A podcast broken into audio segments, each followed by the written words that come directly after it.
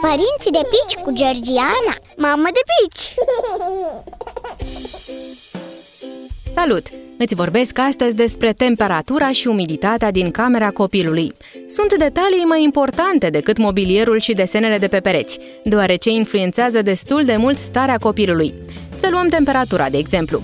Eu am fost tentată să transform casa într-un cuptor atunci când am adus-o pe cea mică de la maternitate, dar am aflat la timp care e temperatura ideală din camera copilului.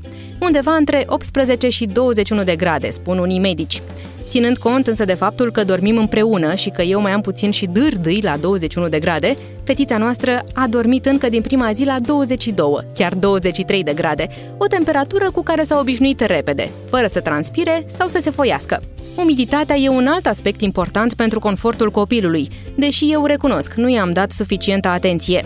În primul rând, nu am avut cu ce măsura nivelul umidității din dormitor, să văd dacă e la 50-60%, cât ar fi ideal. Nici umidificator electric nu am luat, deși m-ar fi ajutat să mențin umiditatea la un nivel optim. Am preferat umidificatoarele clasice, adică vasele cu apă pe care le țin pe calorifer și prosoapele ude pe care le agăț în cameră, mai ales acum iarna. Nu arată dormitorul foarte primitor așa, dar noi dormim și respirăm bine.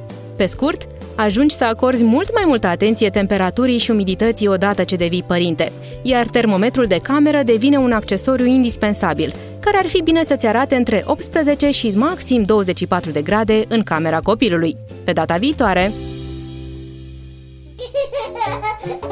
Părinții de pici cu Georgiana Mamă de pici!